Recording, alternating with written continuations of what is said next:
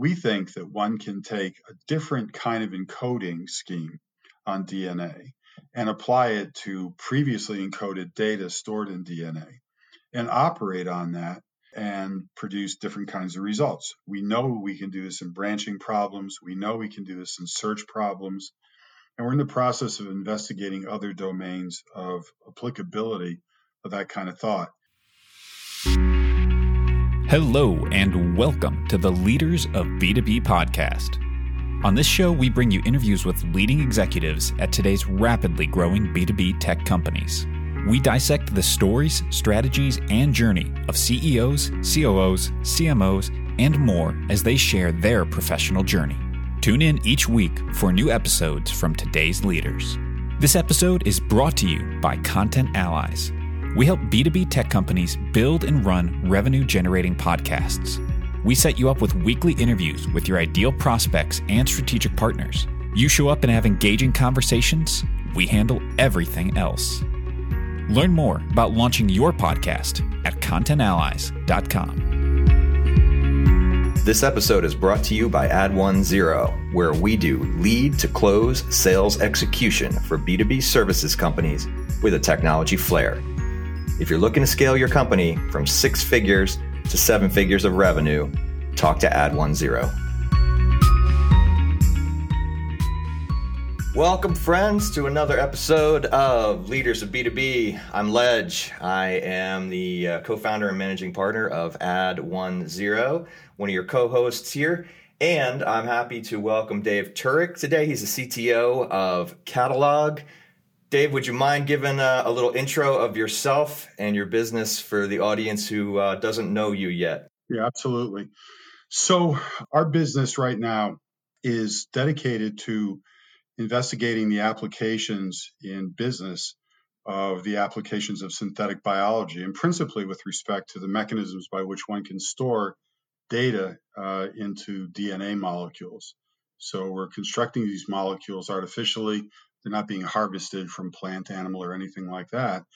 Uh, but DNA, as we know by virtue of the fact that we all exist, uh, is a wonderful medium for storing information. The information typically is used to govern the behavior and structure of organisms. But in our case, we're actually using DNA to encode data. Um, and that has many wonderful features to it, which I'm sure we'll talk about, and portends the shift in um, attitudes towards alternative mechanisms for storing data in the computing industry. Dave, that's fascinating. Just tell me, I mean, how did you even begin to get into such a thing? This is the kind of stuff that I read about, you know, in my, my science news.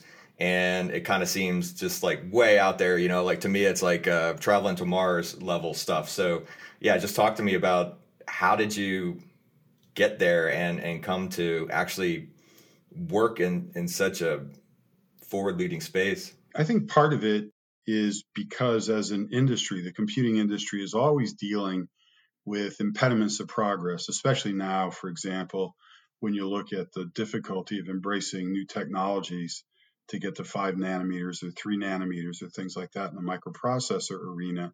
This issue of constraints is prevalent in many, many different uh, domains of the computer industry.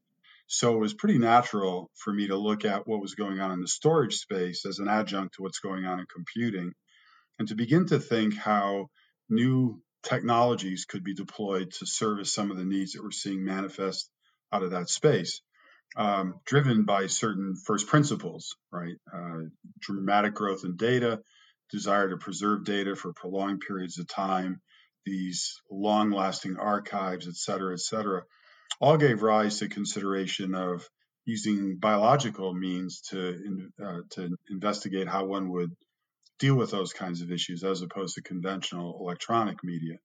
So for me, it was kind of a natural thing to look at. Um, I had a previous long career in IBM where I spent a lot of time developing or looking at emerging technologies. So as the opportunity presented itself, I said, well, this this sort of makes sense. It's consistent with what I've been doing for a long time. And the opportunity to work at the leading edge is always an attractive feature of anything you do. So, how does this, I mean, for the, the layman here, and I, I can't say that I know a great deal about it. I think I understand the, the concept of you've got base pairs and you've got proteins and like you put data in order, it's not unlike zeros and ones in a computer. how does that manifest into storage and where and why would you want to do this sort of into the the future there? Like paint the picture maybe of where are we going with a technology like that that ultimately could get into everyone's lives or maybe it's not in everyone's lives and it's maybe just for you know huge scale types of things. Right.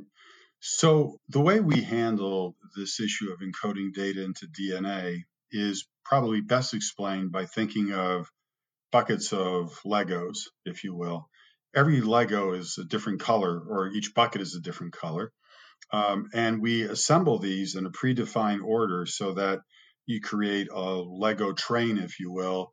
It might be blue, green, yellow, red, and the next one might be green, yellow, blue, red, and so on and so forth. Um, and how that relates to DNA is we actually take small, predefined, manufactured segments of DNA. You can do this commercially uh, from a lot of different places. And we assemble these in a particular order using particular pieces or Legos, if you will, from a pool of Legos that we've asked to be manufactured. And by virtue of looking at the combination of how these things are sequenced, it imparts a very particular piece of information. So, um, and that piece of information is location in a bit stream. So now let me take, take you to this concept of a bit stream. So bit stream is nothing more than a sequence of zeros and ones and depending on how you divide up those zeros and ones, it can be rendered as a byte or a long word or something else. And that in turn can be representative of a, of a let's say, a vowel in an alphabet or a numerical value or something like that. But a regular file may have a trillion bits in a bit stream, zeros and ones. And what we do is we use DNA to say, well, the 25th bit is going to be a zero the 1050th bit is going to be a 1. And those two composed synthetic molecules are different from each other. They're uniquely defined, so they define a unique space or spot in this bit stream, and they can't be confused with anything else. So, by virtue of manufacturing longer molecules of DNA from very short snippets of DNA, we're actually able to take this Lego metaphor and create a trillion bit long uh, bit stream without much difficulty. And so it's a a very small way then to store data in that that long bit stream and the practical usage then would be i think you know, people hear like dna you know and they think well it's got to be inside a living organization and or, or organism where and why would you need the data then to to be stored in in this different form factor. Right. So the first thing is DNA is just a molecule. It's sort of a special molecule with special features, but it can exist outside the body, outside of the cell, and under the proper circumstances. And it's about a million times more dense than conventional electronic media in terms of storing data. So if you can encode data into DNA, you get a million time density factor at play here. So now you take some of the large libraries that exist, which you know today they occupy com- complete buildings, and you put it in the size of let's say a sugar cube. And now you walk around with maybe all the knowledge of mankind in a couple of sugar cubes, and um, and it lasts effectively forever. Um, we know it lasts for a long time because, of course, people have harvested DNA from dinosaurs, from insects located in amber, and so on, tens of thousands, millions of years. So, under the proper circumstances, you can preserve this for a very long time. You avoid energy costs in terms of doing that. Energy is a really tremendous driver of concern in the compute industry today. Um, and we can, for example, take this volume of DNA and we can either put it in liquid form or we can create a little solid pellet out of it. And that pellet can sit in the palm of your hand and that's everything you've ever wanted encoded in a little pellet. And when you need to you can reconstitute it and read that data back. So it's density it's energy efficiency. But there's one other thing that we think is also in play here and that is we also believe that data sorry the dna can actually be used to compute and uh, what i mean by that is we think that one can take a different kind of encoding scheme on DNA and apply it to previously encoded data stored in DNA and operate on that uh, and produce different kinds of results. We know we can do this in branching problems. We know we can do this in search problems. And we're in the process of investigating other domains of applicability of that kind of thought. So, why would we use DNA for compute? Well, one of the features of DNA is I can make trillions of copies of DNA very quickly and very cheaply. So, in a sense, it's the you know the ultimate dream in terms of embracing parallelism. I can do one thing a million different times or a trillion different times cheaply and very, very quickly. So these two ideas are coming together and it portends this transformation that's been going on in the computing industry as well. So if I take you back a few years, well, for many people still today, people view data and storage as dichotomous with respect to compute two different things. I have a computer over here, but I have a data archive over here, and never the twain shall meet. And the question is, why do we need to have that dichotomy? Um, why cannot we compute on data while it's sitting in storage? And there have been attempts to try to do this in the past.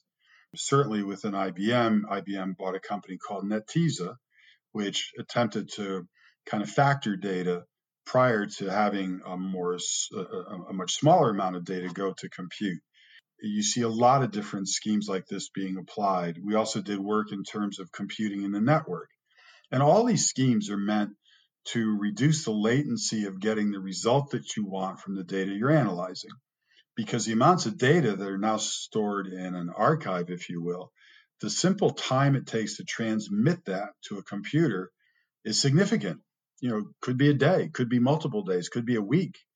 So why not have a storage device that's sort of computing in the background all the time on the data that you've presented to it? So what we're looking to do is um, instantiate and legitimize the notion of DNA as a vehicle to encode data, but also to demonstrate and eventually commercialize the concept of merging DNA as a compute mechanism to operate on that data, and then ultimately get in the position where the difference between data and compute is obliterated, if you will. So there are no more things like passive storage devices. All devices are active all the time. It's just that they're active in a biological context and not an electronic context. Wow. Yeah. Yeah. I think, you know, I'm starting to get, get my head around it. um, I'm aware of some of the discussions around, you know, mechanical and electronic, like nanotech technology. Does this exist in a, a similar theoretical kind of space there? Does that go together at all? Well, it, it is uh, in the following sense. Um, we operate chemically at uh, a pico level, which is three orders of magnitude small, smaller than nano. And we're looking at getting to a femto level, which is three orders of magnitude smaller than pico. So the difference between nanotechnology and where we want to operate, not there yet, is a million times smaller, right?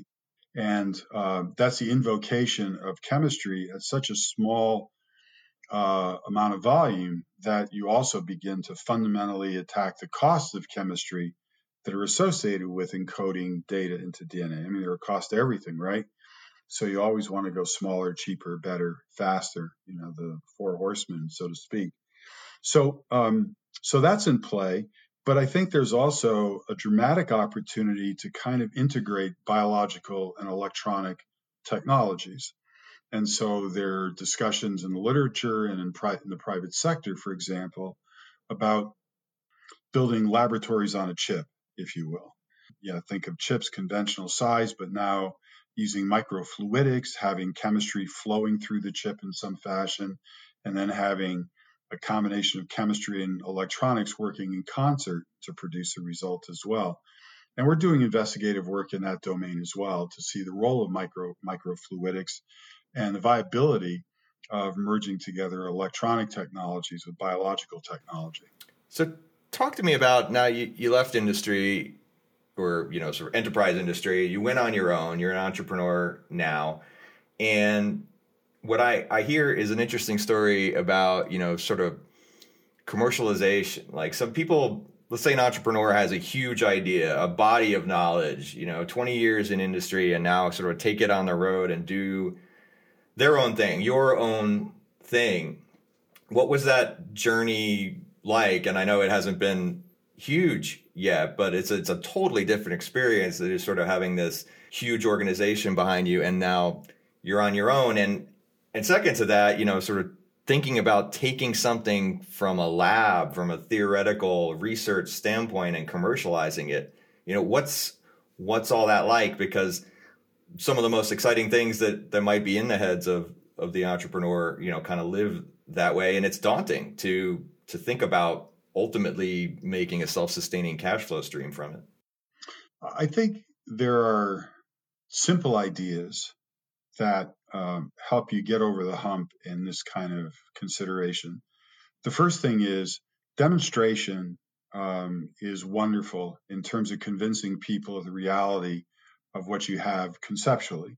So what we did about a year and a half ago was uh, design and ultimately build and manufacture a machine that automates the process of encoding data into DNA.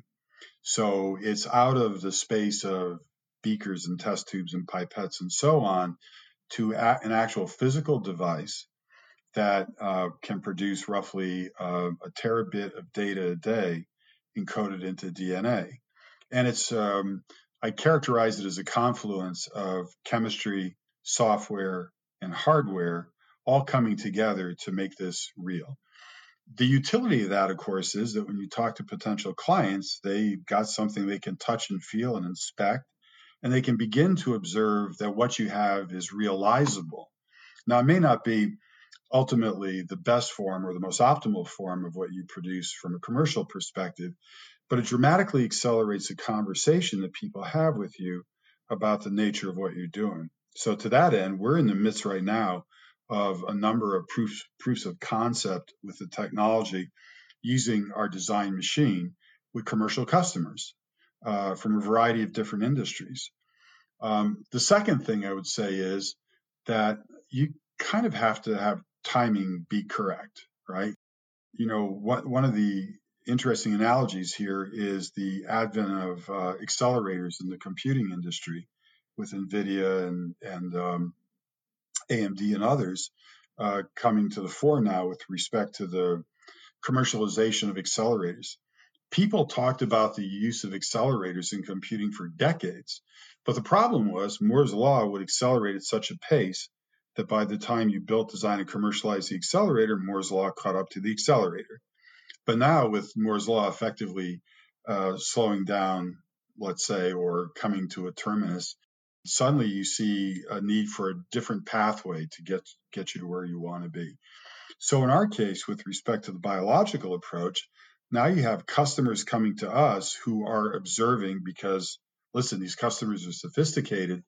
They're looking at what's going on in the industry, they're looking at trends and directions, and they're making the call that uh, we need to explore emerging technologies to see if it could play a role for us here. And it's given rise to people even reconstructing, or maybe redefining is the better word, this sort of hierarchy of storage right? Where you look at hot storage and nearby stuff and you look at variations on that theme. Then you get to archive and now you get to really cold storage and then you get to storage dedicated to disaster recovery and people are inventing terms like uh, write once, read never. So this churn of language is itself representative of the willingness of the marketplace to begin to ex- uh, accept the concept of change. And once you get the mindset of the marketplace moving in that direction, and you couple that with demonstrable capability to actually serve an alternative to uh, what customers are seeing in their own businesses, you've really moved the ball dramatically forward. Uh, and then after that, it's just work. I mean, you have to show that you have a roadmap. You have to show that the roadmap is viable. You have to show what the benefits are over prolonged periods of time because there is an inertia in the adoption of new technology as well you know, you, you look at uh, buying agents or buyers of compute technology, you know, some of these people have made their careers out of doing the same thing over and over again with slightly different or evolutionary steps in technology year after year after year.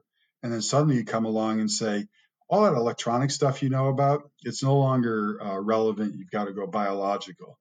And somebody who's been at it for 25 or 30 years says, wait, wait, my career is jeopardized. I've got to find reasons not to follow this new step. So we're alert to those things. We've, in my particular case, I mean, I did that for decades in IBM as we introduced generation after generation of new technology, and we moved from, you know, vector machines to parallel machines and to accelerators and all points in between. So that experience, I think, serves us well in terms of anticipating the kinds of objections we'll see, but also understanding the dynamics associated with uh, uh, the acceptance of innovation. Right. Yeah. You you hit on a thing that I think all of us in any technology field would know about, and it, it's just simply the the human factor of adopting any new technology. And this could be a simple SaaS tool. It could be anything even remotely disruptive. Uh, people kind of don't like to change, and you know it, it, it has to be presented and marketed in such a way that would allow that excitement to overcome the the speed bump of adoption.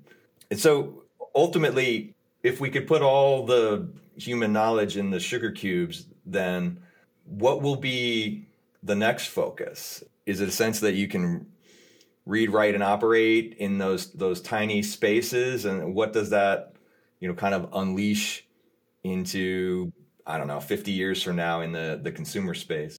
Well, I think that um, it gives you the chance to deal with issues of security, which are becoming progressively more pronounced by effectively being disconnected from the internet. So think about search, for example. You you have to be connected to the internet to do search. But what if you had all the information in history in a handheld device? Do you still need connection to the internet? So you, you have opportunities to be air gapped from some of the domains that are problematic today from a security perspective. You have the opportunity to progressively miniaturize other kinds of devices in the electronic domain. I mean, the electronics are not going to go away. If in that domain you no longer have to worry about the density of storage or the energy of storage and, and things like that, it gives the possibility to be quite imaginative and creative about how you start slicing up, let's say, your energy budget in terms of the devices that you're building, and uh, and because that's becoming progressively more and more relevant across across the planet. Uh, when you look at RFPs that come out in the computing space, everybody's now concerned about energy. Everybody's concerned about the greenness of technology and so on. So I think it unleashes possibilities that are unconstrained by some of the things that typically constrain the electronic approach of computing. I think it, by virtue of doing that, it opens up possibilities of hybridization and hybridization in a couple of different ways. So the first way is it's sort of the merging of technologies from different fields to create a new device, partially biological, partially electronic, maybe something else to do something that neither one of those domains could accomplish on their own. So that's one notion. But there's another notion if you look at um, the future computing from kind of a workflow perspective.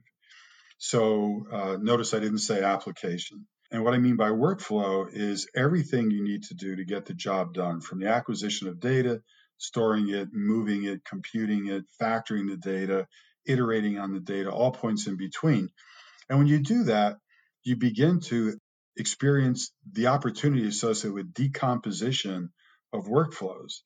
So you can cut off data and put it to your left, and you can take a particular algorithm buried in a computational piece of the workflow that may be suitable for quantum and put it off to the right. And then you look at some other algorithms and you say, no, they're not going to be served by quantum. We're going to dedicate those to a von Neumann architecture. And suddenly you see a complex of computing capabilities at kind of the macro level that allow you to optimize the way you execute workflows. And I think over the course of time, people need to get more and more comfortable with that concept because of, well, the diversity of technologies that are available and how, um, upon investigation, you discover that, you know, one size doesn't fit all. And we've tried that for you know decades now. We've tried to use a very conventional von Neumann architecture to solve all things.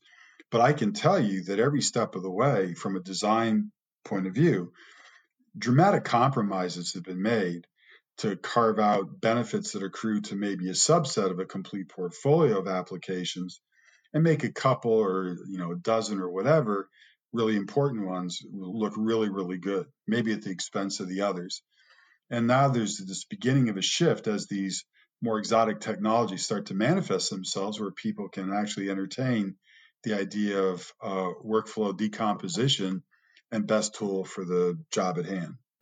Some problems are best solved by different types of computing. You mentioned quantum. I think what we take for granted as the the normal architecture now is in fact just optimized for certain types of problems that are handled in different ways.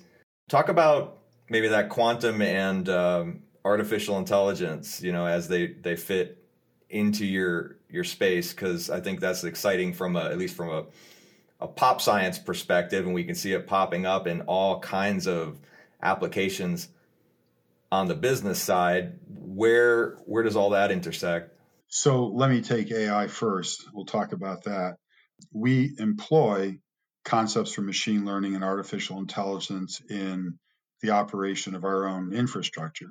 So, if you think about this machine I've alluded to, which we call Shannon, um, we actually use machine learning inside the machine to ascertain the accuracy of our encoding scheme on the fly, if you will. We can make adjustments on the fly. So, that's becoming progressively more commonplace across all industry. You know, you internalize the capability, you're not dealing with it so directly, and it kind of automatically optimizes the operation of your, your process or your infrastructure. The second thing is in our explorations for um, uh, using DNA to compute, we think there are some opportunities in uh, visual recognition and a couple of other areas where this might actually be a very good um, landing spot for DNA computing. So we're looking at that as, as we speak. So, so it has a role there. But notice I didn't try to say it's universally good for all AI or all machine learning. And I think that's the premise of the argument I made just prior to your question about the future really evolving to a point of hybridization of technologies uh, as people decompose these workflows and, and, apply the best tool they have for each component piece of the uh, you know deconstructed deconstructed workflow and and that relates back to quantum as well. I mean, I think um, you know we think of quantum more as an accelerator to conventional computing than as a standalone computer that uh, you know solves everything from problems in molecular dynamics to payroll. I mean, that's just a stupid statement because there's no advantage quantum is going to give you in some of the application domains which are quite wonderfully dealt with by conventional computing. And so conventional computing, von Neumann type, type machines, will be here for the foreseeable future. Uh, they're just going to be augmented by the incorporation of these other capabilities. Uh, and some of it will be software. By the way, in the AI world today, there are applications that can actually increase the, the effective performance of a computer by an order of magnitude. You can't get that from Moore's law, right? Moore's law, as you go generation to generation now, may give you 10% performance improvement, but there are software approaches um, that can give you an order of magnitude. IBM has done this with a Bayesian application that they apply to serial optimization or simulation problems. And you do see order of magnitude improvement in those applications without any change to the hardware whatsoever. So it's you know software, it's hardware, it's different types of hardware, it's the incorporation of biological um, machinery, if you will, or in some cases uh, electronic devices that are inspired by biological mechanisms. All these things are part of this stew that's being stirred right now uh, in the private sector, in the government sector, and so on, to see which of these things come out and really have an effective role in some of the domains that are important, either commercially in, in the industrial sector, research sector, or some other sectors. So, what do you see as what's the next wishful step, you know, for your your business and and then in the domain itself. You're obviously, you know, super interested in the in the science and the the biologics and you know the the theory and the concept and I'm I'm just curious, you know, how how does that fit into having to smush down into, you know, ultimately you're sitting at a desk and and running a business that needs to be somehow viable in the next couple years? I think it's important and instructive to think about um, the state of the computing industry going back 70 years, which is beyond the memory of probably anyone who will hear this. But um, think about, you know, 1950 and the state of tape technology and computing technology, and maybe a few years earlier, vacuum tubes, et cetera, and the dramatic strides that have been been made since then, such that now, after 70 years, there are certain things that happen that you don't even pay attention to. So, take for example, um, smartphones. So, um, doesn't matter whether it's an iPhone or Android or whatever, but probably every smartphone has a mechanism that allows you to back up your smartphone phone into the cloud. And the question is, who who owns a smartphone has ever inspected that copy that sits in the cloud? And the answer is almost no one. We just assume the data has been has been properly copied and stored and is easily retrievable so they can reconstitute the image and all the content that was on your phone as this process unfolded. Um, and the question is, why are people so comfortable with that? Right? I mean, just think of all the physics and the complexities and the things that could go wrong, blah, blah, blah. It goes on, you know, it's a list as long as your arm, but we're comfortable with that. And partly it's because we've had 70 years of trial and error where people have uh, made strides going forward to, to kind of create that degree of trust, if you will, in the electronic approach to storage and retrieval, et cetera, et cetera. We have to get to that same level of trust. Um, and we're approaching it now, but we have to convince people that we are, in fact, trustworthy. So, for me, one of the big problems in front of us this year is to showcase this theme of trust. Uh, how do we measure it? How do we characterize it? And how do we make people feel comfortable with it? And trust itself is something that may vary by market segment, right? So if you're inspecting photographs, for example, you can afford to drop a few pixels here and there. It's not a big deal. But on the other hand, there are other kinds of data files that you can't afford to drop anything, right? Because how critical it is. So we have to resolve these, you know, grandiose terms like trust in the context of very particular market segments and the requirements that emerge out of that that intersect with the concept that I'm alluding to here.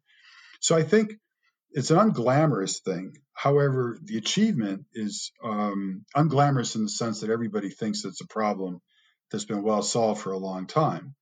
But it's not. And there's work to be done, and there's invention to be done, and there's science to be performed to really get us to that step. Um, we think we have a pathway to do that this year. We think we'll our target is to get uh, quality of data storage uh, at the level of what you get from, you know, enterprise tape, if you will. So a bit error maybe one every 10 to the 19 bit, something like that.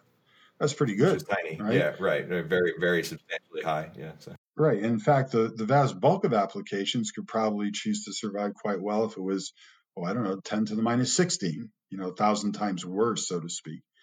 So that's why it, we have to really explore and understand markets and requirements in a very refined way so that we don't we don't promulgate this notion of DNA for data encoding or for computing in areas where um, it's premature or not applicable. You know, you don't want to create a, a, buzz, if you will, or a hype that can't be realizable. Um, and so, one of my tasks is to make sure that the nature of what we're doing is in sync with the messaging that we're producing so that the whole field doesn't get overhyped. That's a quick pathway to failure. Yeah, I could think of all kinds of places that entrepreneurial uh, technology inventions have been uh, overhyped and continue to be.